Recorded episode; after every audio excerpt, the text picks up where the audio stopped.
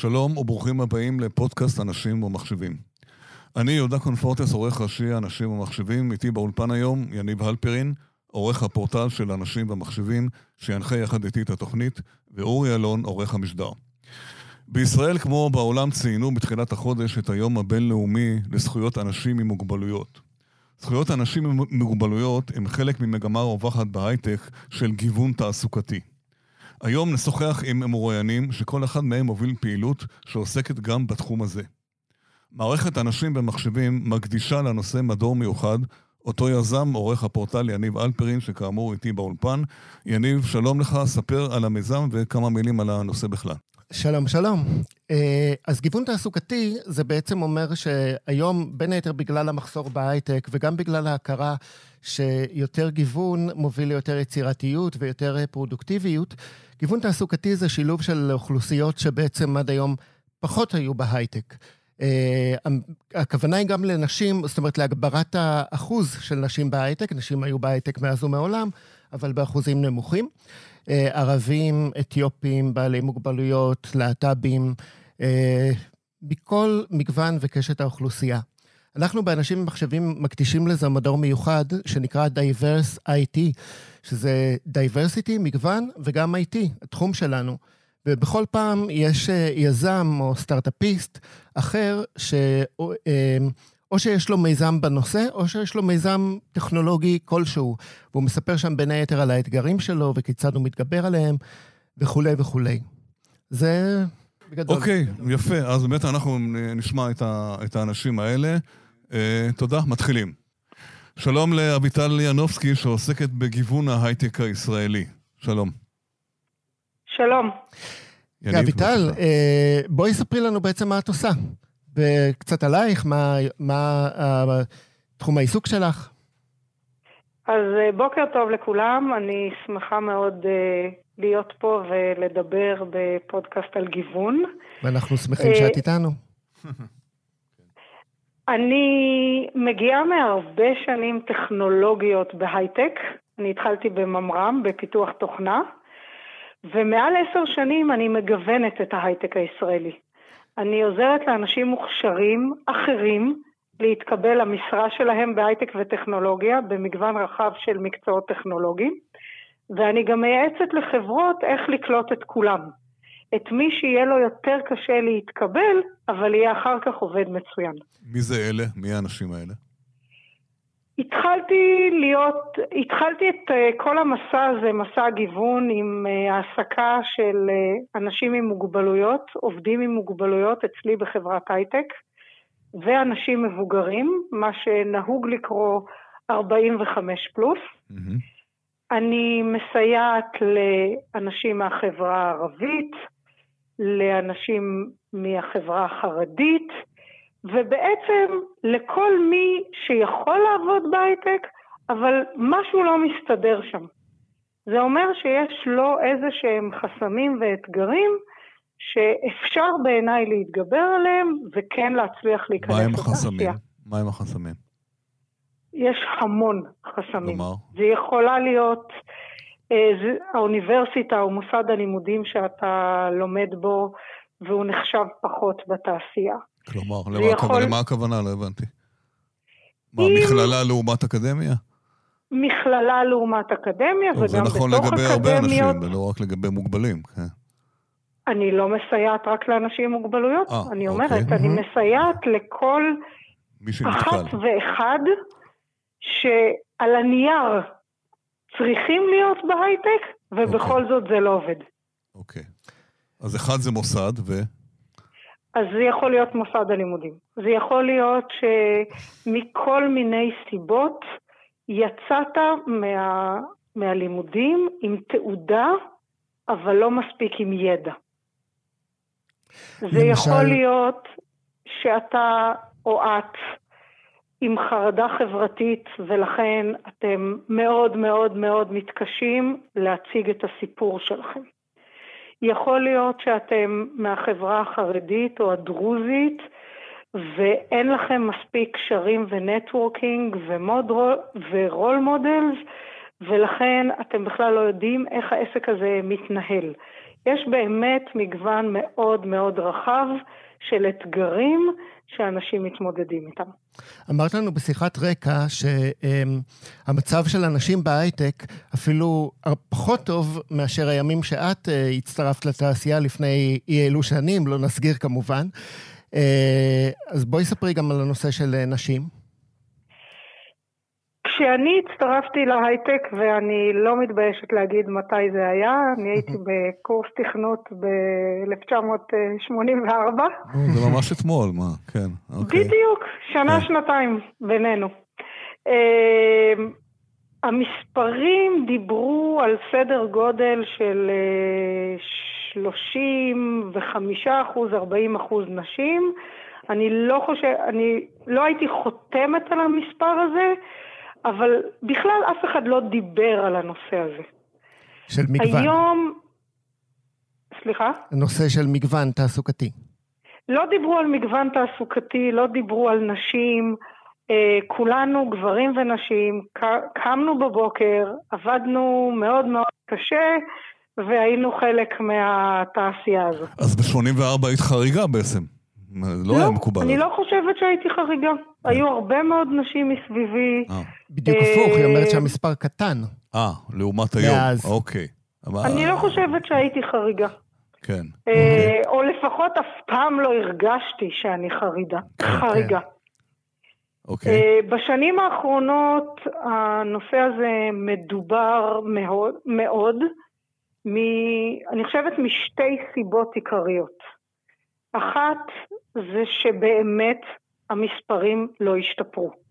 אפילו מדברים היום על מספרים יותר, מנו, יותר נמוכים. מדברים על סדר גודל של 25% נשים בהייטק. מה הסיבה? שזה בושה. מה הסיבה? למה? למה זה ירד? תכף, נד... תכף נדבר על הסיבות. אוקיי, אוקיי. שנייה. אה, אז קודם כל בגלל זה, ושתיים, כחלק מהמגמה הכלל עולמית של עיסוק הרבה יותר נרחב בגיוון, שהוא בעשר שנים, קצת יותר האחרונות. אוקיי. Okay. אז מדברים הרבה מאוד היום על נשים. אה, צריך לשים לב שבנשים העסק הכי מתסכל, כי אנחנו לא מיעוט. יש 51 אחוז נשים באוכלוסייה, ועדיין בכל המדדים ובכל ההתייחסות אנחנו מדברים על נשים כאוכלוסיית גיוון, שבדרך כלל אה, אנחנו מתייחסים בזה לאוכלוסיות מיעוט. איך את מסבירה את הפער? בהחלט שם הפער מאוד גדול. ואיך את מסבירה אותו? כל מה שאני אומרת אה, זה תחושות הבטן שלי. אני... לא, אבל אני, את מדברת עם מעסיקים, את נמצאת בשטח, זה לא, לא רק תחושות בטן. אני נמצאת בשטח, כן. ויחד עם זאת אני מאוד בעשייה ואני פחות במחקר. Mm-hmm. לא, אני חושבת לנו, שזה לנו דוגמה, שילוב... תני לנו דוגמה שניסית להסב נשים ואישה, או לא משנה מישהו, ונתקלת בחסם מסוים. איפה זה נופל? הרי שוב פעם, כל מנכ"ל וכל אחד יגיד לך שכמובן זה חשוב. גם בנשים החסמים עדיין שאין מספיק role models, שאפשר להגיע לחברה שבה כל מי שיראיין אותך יהיה גבר, ש... נשים לא מתקדמות מספיק לעמדות ניהול, ולכן לא רואים אופק להתקדמות. בגללן או בגלל המעסיקים? זה עובד בשני הצדדים. יחד, בכלל, יחד. אתגרים של גיוון mm-hmm. הם משני הצדדים. יש מאוד מאוד בשוליים אה, התנהלויות רעות.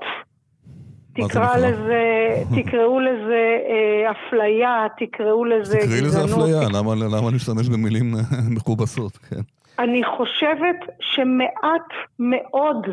ממה שקורה, כן. זה אפליה. הרבה מאוד זה חסמים בשני הצדדים שלא מטופלים מספיק נכון. ואיך מטפלים בהם? במודעות קודם כל, ובהרבה עבודה קשה אחר כך. שאת זה אנחנו מקדמים כל... כאן. נכון, אז אה, אני אשמח להגיד איך, איך אני רואה את הדברים בשני הצדדים. אוקיי.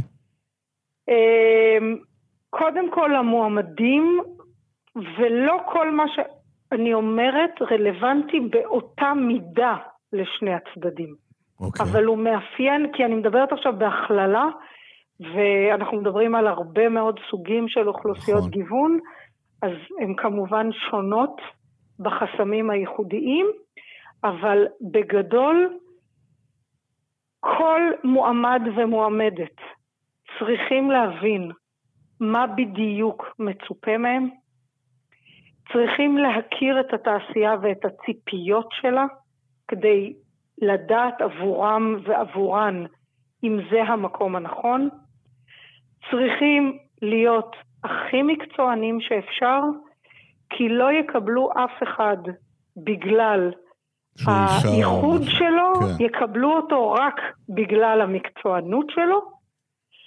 צריך לדעת להציג את כל זה למעסיקים בצורה הכי טובה, וצריך אה, לבנות את ה networking הנכון בשביל לקבל את ההזדמנויות. אז מכאן. סליחה רגע. לא, אז מכאן יש אה, שתי כן. אפשרויות. או שמועמדים שהם אינם מאוכלוסיות, באוכלוסיות גיוון, לצורך העניין גבר אה, לבן, אה, יהודי, סטרייט וכולי, אשכנזי, כן. לצורך העניין, אנשים כאלה, או, או אחד מהשניים, אנשים כאלה יש להם יותר כלומר, את ה networking, את הזהו, והם צריכים בעצם פחות לעשות שיעורי בית לפני שהם באים נגיד לראיון עבודה. זאת אומרת שמי שבא מאוכלוסיית גיוון, יש, לה, יש לו אקסטרה עבודה לפני שהוא בכלל מגיע לתחום, לחברה וכולי. נכון, נכון. זה נכון.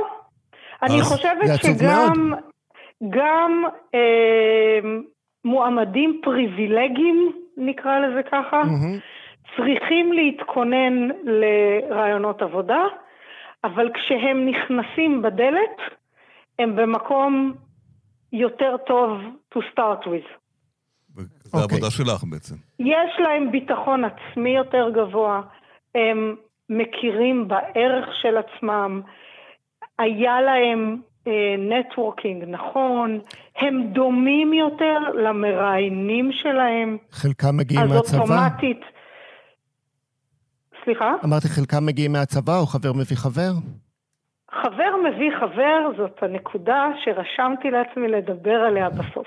בקצרה. עדיין... כן. אנחנו כבר מגיעים לסוף עוד רגע, כן. אין בעיה. עדיין רוב התעשייה עובדת בתחושה, גם אם לא בתוכנית המסודרת, של חבר מביא חבר. כי יש מאחורי זה הרבה מאוד דברים נכונים. בסוף למעסיקים יש מעט מאוד זמן לקבל את ההחלטה הקשה, ואני לא אומרת את זה בציניות, מי מכל המועמדים יהיה ההתאמה הכי טובה לתפקיד. נכון. וחבר מביא חבר נותן לי הרבה מאוד שקט, כי אם מישהו שאני מכיר המליץ על מישהו אחר, אני אוטומטית כמה נקודות, כמה סימני שאלה כבר נפתרו אצלי. אז זה עוזר לגיוון התעסוקתי או לא עוזר? לא הבנתי. חבר מביא חבר מקלקל מאוד גיוון אה, תעסוקתי אוקיי. משני אספקטים. א', רוב החברים של העובדים הקיימים הם מקבוצות פריבילגיות, כי הם הרוב. מאותו דבר. ושתיים, אה, הרבה מאוד מאוכלוסיות גיוון שכבר נכנסו לתוך התעשייה, עוד מאוד מפחדים לסכן את המקום שלהם על ידי זה שהם ימליצו על מישהו אחר. זאת אומרת, בשביל להמליץ על מישהו אחר, אתה צריך להיות מאוד בטוח בעצמך ולדעת שזה שהמלצת, גם אם זה לא יסתדר, לא קרה כלום, ו... כי בסך הכל אתה רק פותח דלת וזה אחריות של הגיוס והחברה לעשות את כל תהליכי המיון, אבל אנחנו רואים את זה בהרבה מאוד קבוצות גיוון, okay. אוקיי. שגם אנשים שכבר בתוך התעשייה מרגישים חשש גדול להמליץ על אנשים דומים להם. יניב שאלה אחרונה. כל עוד כן. הם מיעוט, חבר מביא חבר לא עובד. כן. בוא נלך על הצד ההפוך. דיברנו עד עכשיו על מה המועמדים כדאי להם לעשות. אה, למה בעצם כדאי למעסיקים להעסיק אנשים מאוכלוסיות גיוון? או, יש הרבה מאוד יתרונות למעסיק. שתיים חשובים, אה, שתיים חשובים. אני חושבת שהשניים הכי חשובים זה מאגר כישרונות גדול יותר. Okay. אוקיי. אנחנו גם בימים שאנחנו חושבים שאנחנו פחות במחסור, כמו של קורונה, התעשייה במחסור. כן. ואם mm-hmm. לא נגדיל את מאגר הכישרונות שאנחנו מחפשים מהם, אנחנו מגיעים לקצה של אה, פוטנציאל ההון האנושי בארץ. והדבר והשני, השני? אני חושבת שהכי בולט גם בתקופה הזאת, שההייטק בכלל וההייטק הגלובלי עוד יותר, צריך כל הזמן להיות יצירתי וחדשני. ואחת הדרכים הכי קלות במרכאות לאמן כל הזמן את השריר הזה אצלנו זה לעבוד עם אנשים אחרים. זה גורם לי להיות יצירתי בתהליך הגיוס, זה גורם לי להיות יצירתי בתהליך ה onboarding. אני שומע דעות אחרות ואנשים אחרים מרקע אחר. זה פשוט לתרגל יצירתיות וחדשנות כל יום, כל היום. אביטל, אפשר לדבר איתך עוד הרבה, את עושה הרבה דברים יפים וחשובים. אנחנו בשלב הזה נסתפק בזה, ונשמע ממך גם בהמשך. בהצלחה. תודה רבה. להתראות. תודה רבה, ושתהיה לכולנו שנה מגוונת. אמן ואמן. להתראות. ביי ביי. שלום לקרין אה, ביבס, אה, בעלת אה, משרד לייעוץ לנגישות. שלום גם ליאני בלפרין. אהלן, שוב. שלום. קרין, בואי ספרי לנו קצת על עצמך, על הפעילות שלך. אז כמו שהצגתם אותי, שמי קרין ביבס, ובעשור האחרון עבדתי עם אנשים עם מוגבלויות ובעלי עסקים. יש לי משרד לייעוץ נגישות, ו... בעצם אם יש משהו שהייתי רוצה שכולנו נצא איתו מהשיחה הזאת, זה שהצלחתי לגרום לאנשים עיוורים לראות. כלומר, למה הכוונה? אמ, זאת אומרת, מההיכרות שלי עם אה, בעלי עסקים והרגולציות בארץ, אה, ראיתי את, הקשר, את הקשיים שלהם בעצם להנגיש את האתרים שלהם, אתרי אינטרנט. Uh, כידוע, יש חוק שוויון זכויות לאנשים עם מוגבלויות, שהוא mm-hmm. חוק מחייב בארץ, יש לו תקנות, ובעצם מה שהוא אומר זה שכל מקום ציבורי או שירות ציבורי חייבים להיות נגישים. כולל אתר אינטרנט. כולל אתרי אינטרנט, שזה היום, גם בתקופת הקורונה, אנחנו רואים שהשירות הציבורי, אם זה משלוחים, אם זה הזמנות, נעשים דרך האינטרנט אונליין. אם כבר בתקופה הזאת זה ממש אה, גבר הצורך הזה. אוקיי. ואנחנו רואים בעלי עסקים שמתקשים בזה, ולא רק מתקשים בזה, כלומר, מה זה מתקשים? חשופים. החוק הוא חוק, הם לא, הם לא מקיימים את החוק? אה, נציבות שוויון זכויות לאנשים עם מוגבלויות היא שלוחה של משרד המשפטים. כן. והיא אמונה על אכיפת החוק הזה, או התקנות, או התקנים, כן. מה שנבצרת של החוק. אה, אתה יודע, יש לנו אה, כל כך הרבה בתי עסק פה, ומה שהם עשו זה הטילו על הרשויות לאכוף את זה, לדאוג okay. שכל אוקיי. רשות בתחומה יהיו עסקים נגישים. אז יוצא מצב שהרשות עדיין לא מגיעה לשם. הבנתי. אה, ועסקים נשארים נגישים, או שהם לא יודעים, או שבהמון מקרים הם מנגישים את האתרים שלהם ועדיין לא עושים להם את העבודה והם נשארים אה, חשופים לתביעות פרטיות, לכתבי אישום, להמון המון דברים. במה את מסייעת להם בעצם? ספרי לנו קצת על התהליך העבודה שלך, מה, מה הפעילות שלך. אז אה, כמו שאמרתי, אני יועצת נגישות, מה שאני עושה זה בעצם אה, מה שהחוק הסמיך אותי לעשות, או התקנות. אני מגיעה לעסק ועושה שם סקר ונותנת לו הנחיות איך להנגיש את המקום. ושמתי לב באמת שהם נתקעים שם במה שקשור לאתר אינטרנט. זאת אומרת, להרחיב פתח הם יכולים, להביא כיסא נגיש הם יכולים, אבל איכשהו האתרים נדחקים. מה, ו... מה התקיעה בעצם, ואיך פותרים את זה? אה, כדי להנגיש אתר היום יש כמה דרגות. אה, הדרגה שהיא בעצם מאושרת, שבן אדם לקוי ראייה או עיוור יכול להשתמש באתר, זה לפחות ברמה של double A. triple A, שזאת רמה מאוד גבוהה, שאפילו קצת יותר גבוהה, אנחנו נראה זאת? במשרדים ממשלתיים. מה זאת רק רמה triple A? זה אומר ש... זה, זה רק אומר שכמה שיותר אלמנטים מונגשים, וה... הכסף שמושקע שם, בהנגשה הזאת, זה, זה המון כסף. אז אומרים, נגיד, עסק קטן, אתה, אתה יכול ברמה של דאבל אה, איי, כאילו להקל עליו. Mm-hmm. מה שקורה זה שבסוף את האתרים האלה מנגישים אנשים רואים, והם מנגישים את זה בשביל אנשים שאינם רואים. והם לא ו... מבינים בעצם את המגבלות uh, עד הסוף. כן. לא רק שהם לא מבינים את המגבלות, בן אדם רואה, כאילו אם אנחנו נחשוב על איך אנחנו רואים את האתר, אנחנו יודעים, יש, נכנסים לאפליקציה, לאפליקציה להזמין פיצה, אוקיי? יש לנו דף, יש לנו אייקונים, לוחצים, רואים. מה עושה אדם עיוור? לא רק שהוא לא רואה ככה, הוא רואה בדרך אחרת, נניח הוא התקדם קצת עם הלחיצות או לא יודעת מה. איך הוא חוזר, איך הוא יודע שהוא חוזר אחורה תפריט. באמת יש בזה המון מורכבות. ואתה רואה שיש אתרים מונגשים, שכביכול הם מונגשים, הם קיבלו אישור נגישות, שילמו עליהם הרבה כסף, אבל, אבל... בסוף זה תוסף חינמי, או שעלה כמה עשרות שקלים שהורידו אותו מה App Store או מהגוגל או לא יודעת מה, וכשאדם עיוור, או מישהו עם לקות ראייה אה, קשה, או מישהו אפילו מאותגר טכנולוגית, הוא רוצה לעשות הזמנה, אין, הכפתור לא קיים.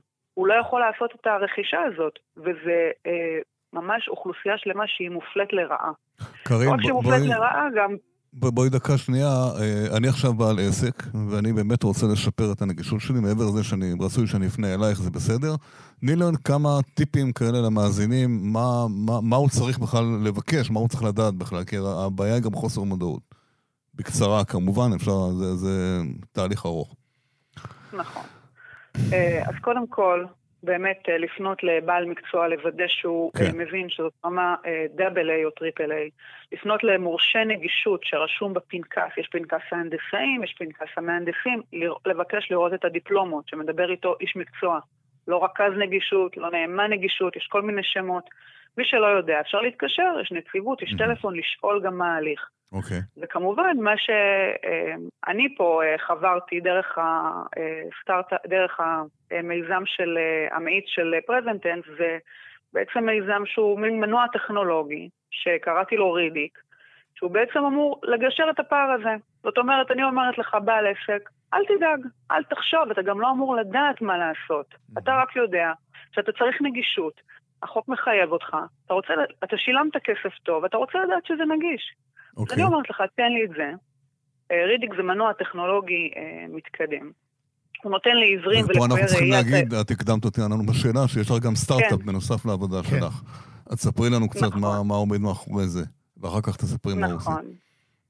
היה לי רעיון, ככה מעבודה, כן. אה, שדווקא היה קשור לתחום של מסעדנות, ואמרתי לעצמי, זה הרי פשוט, כאילו אני רואה את זה כפשוט, כי אני עובדת גם עם בעלי עסקים, ואני עובדת גם עם המשתמשים כביכול, שהם אנשים עם המוגבלות בראייה. ויצא יום אחד שקראתי על נתונים וראיתי שרק ב-2018 התביעות שהיו נגד אה, בעלי אתרים פרטיים שלא היו אה, נגישים, בתחום העסקים, היה 50 מיליון שקל לתביעה, סך הכל 400 מיליון שקל רק התביעות. אמרתי, זה לא הגיוני. הם בסוף משלמים כסף. מה אשמתו שהוא לא יודע איך נגישות נראית? 400 לא מיליון שקל, 400 מיליון שקל תביעות שהוגשו או זכיות? שהוגשו, שהוגשו בשנת 2018. אוקיי. ומאז, אתה יודע, זה בוודאי עלה. מה שאנחנו רואים היום בכלל בתקופת הקורונה, יש עוד תביעות ייצוגיות, אני לא אציין את השמות של רשתות מאוד מוכרות, שבאמת ביצעו הנגשה, ורק הכפתור של ההזמנה לא היה קיים. אבל זה לא אה, מנע באמת מלתבוע אותם, כי הם לא עשו את זה כמו שצריך. ואז עלה לי רעיון, וככה אה, הצטרפתי למאיץ אה, של פרזנטנס, ובדיוק התחילה הקורונה, ועברנו לעשות את זה בזום, אבל תוך חצי שנה כבר אה, הרעיון הזה באמת הגיע למצב של פיתוח ראשוני. אז רידיק הוא מנוע, מנוע טכנולוגי, רק דבר אחד שצריך, ל... שצריך להסביר, פרזנטנס זו עמותה שעוסקת... אה, ביזמות בפריפריה הגיאוגרפית והחברתית. אנחנו נשוחח איתה בהמשך התוכנית, כן. כן. נכון, okay. אוקיי. ואני מאשקלון. כן. אה, אז כמובן שהצטרפתי, לשמחתי הייתי אה, האישה היחידה שסיימה אה, hmm. עם המיזם שלה, וזה גם משהו שהוא גם גאווה אישית שלי בתור אישה. אז רידיק זה, כמו שאמרתי, מנוע טכנולוגי, הוא מאוד מתקדם, הוא נותן לעיוורים ולקויי ראייה את היכולת להזמין אוכל, לעיין בתפריטים, לעשות עוד כל מיני פעולות. במסעדות אה, בצורה ידידותית, מכבדת, נוחה לתפעול, וזה גם בונוס. גם מי שמאותגר טכנולוגית, כמו אנשים שהם מאוד מבוגרים, אנחנו יודעים שהמון מתעוורים או מאבדים את הראייה בגיל הזה, בגיל השלישי, אה, ופתאום גם ללמוד איך להתנהל עם סמארטפונים מאוד קשה להם, אז זה גם ידידותי להם. זה מוצר ו... שעומד בפני עצמו, או שזה חלק מהשירות שאת נותנת לאנשים? אה, זה בפני עצמו כמובן, השירות okay. אוקיי. הוא זה משהו שנוצר מהנסיבות, אפשר להגיד לזה, שחשבתי איך אני יכולה באמת לגשר על הפער הזה.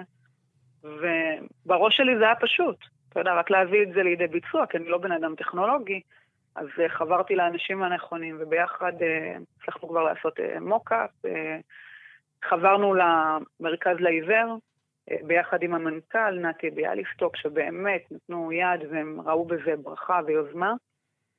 Uh, אתה יודע, התוצאה בסוף שבעלי עסקים יעמדו בחובות החוק להנגשה. וגם ייהנו כן. מעד חצי מיליון לקוחות חדשים שנמצאים שם בחוץ, שהם פשוט לא רואים אותם. אתה יודע, עיוורים, לקויי ראייה, מאותגרים טכנולוגית. זו הסיבה העיקרית שהם צריכים לעשות את זה, לא רחוק, כן. מאבדים נכון. שוק גדול, מאבדים שוק גדול מאוד. והסיבה החברתית כמובן. כן. זה ביחד. אני חושבת ש... הייתי מגיעה לעסקים ומסבירה להם שתשמע, זה החוק, אתה חייב, אז הוא מבין, הוא אומר לי, אני חייב גם בטיחות, hmm. אני חייב גם משרד הבריאות, נכון. כמה אני יכול? אני קורס, הכיס שלי, כמה אני יכול? אבל בסוף כשאני אומרת להם, תקשיבו, נגישות זה חד פעמי, חד פעמי, ובתמורה לזה אתה מקבל אנשים שלא רואים אותך, או לא יכולים להגיע אליך, יש לך בעצם צעד כלכלי פה, אתה משקיע, והשקעה זה לא הוצאה. ורידיק בעצם פותח את זה. חוץ מזה שאני אה, חושפת אותם ללקוחות שרק דרכי הם יכולים לראות אותם. זאת אומרת, ברגע שאדם עיוור, מן הסתם המשפחה שלו והחברים לא עיוורים או לא לקויי ראייה, הם יעדיפו ללכת למקום המוכר ששם בן משפחה עיוור או עם הלקות בראייה מרגיש בנוח. אז גם החברים, גם, גם מעגל המשפחה, זה בעצם ריבית דריבית, מה שנקרא.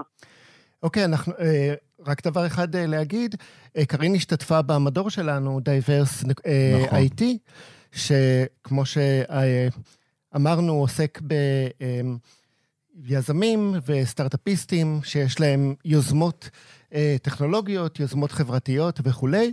אה, זה גם המקום להגיד שמי שרוצה לפנות ולהשתתף במדור הזה, מה? אפשר לפנות אליי למייל, יניב אייג' שטרודל pc.co.il.